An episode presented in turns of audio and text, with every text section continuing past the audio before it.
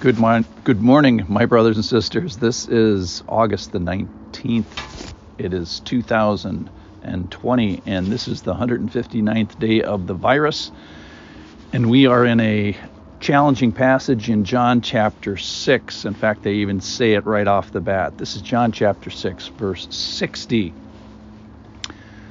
But when many of the disciples heard it, that is, that you have to eat and feed on Jesus and drink his blood, believe in him.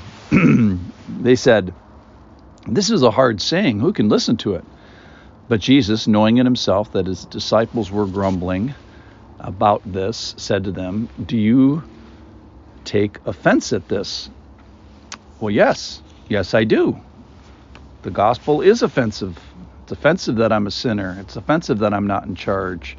It's offensive that I'm amongst a people who are penalty worthy. It's offensive that I'm penalty worthy.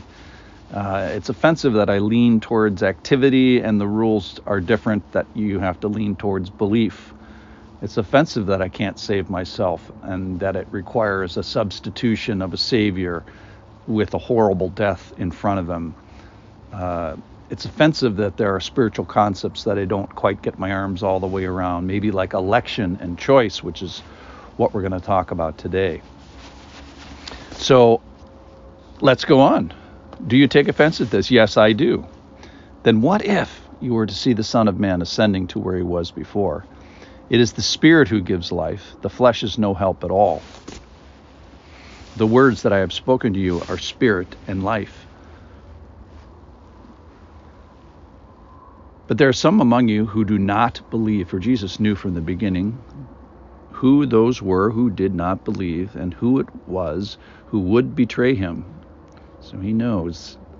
65. And he said, This is why I told you that no one can come to me unless it is granted him by the Father, unless it's given, donated, bestowed, and paid by the Father. And remember back up in verse 44 no one can come to me unless the Father who sent me draw him or haul him or drag him.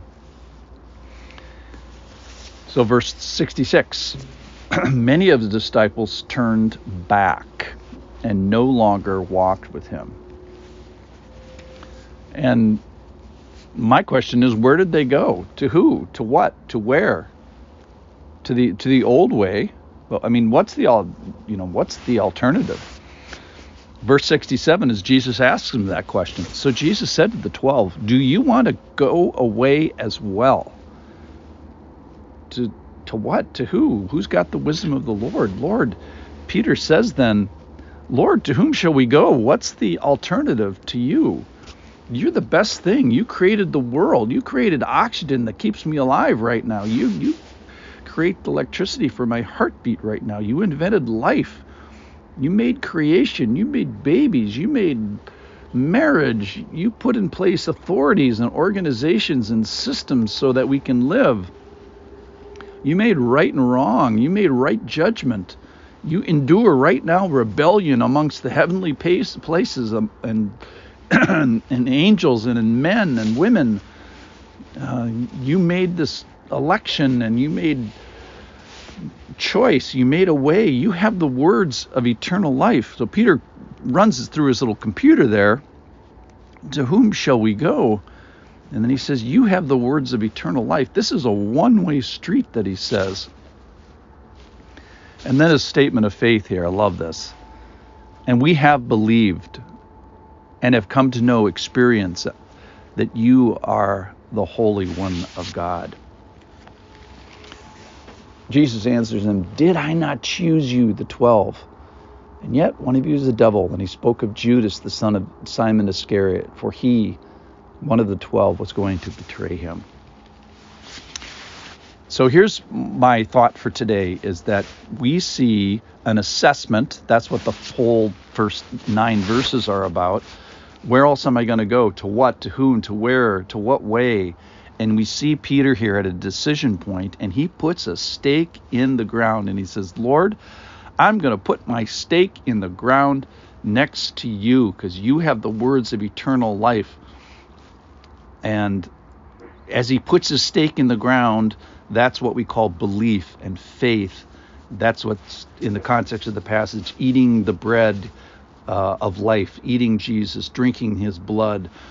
we learned a, a, different word for it in uh, 640, where everyone who looks on the Son talked about that a couple of days ago.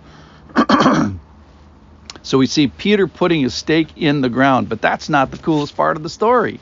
The coolest part of the story is where Jesus says, Oh, by the way, I put my stake in the ground next to you, my big, huge honking stake in the ground.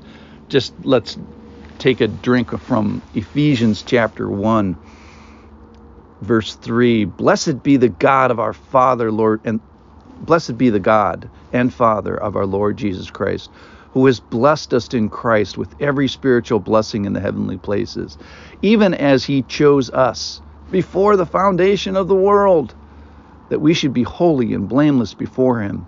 In love, He predestined us for adoption as sons through Jesus Christ, according to the purpose of His will.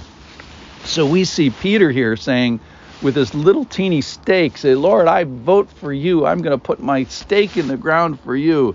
And then he looks up and he sees the Lord of the universe, the creator of the entire world and galaxies and he looks up and he says, Oh, by the way, Peter, I put my stake in the ground next to you.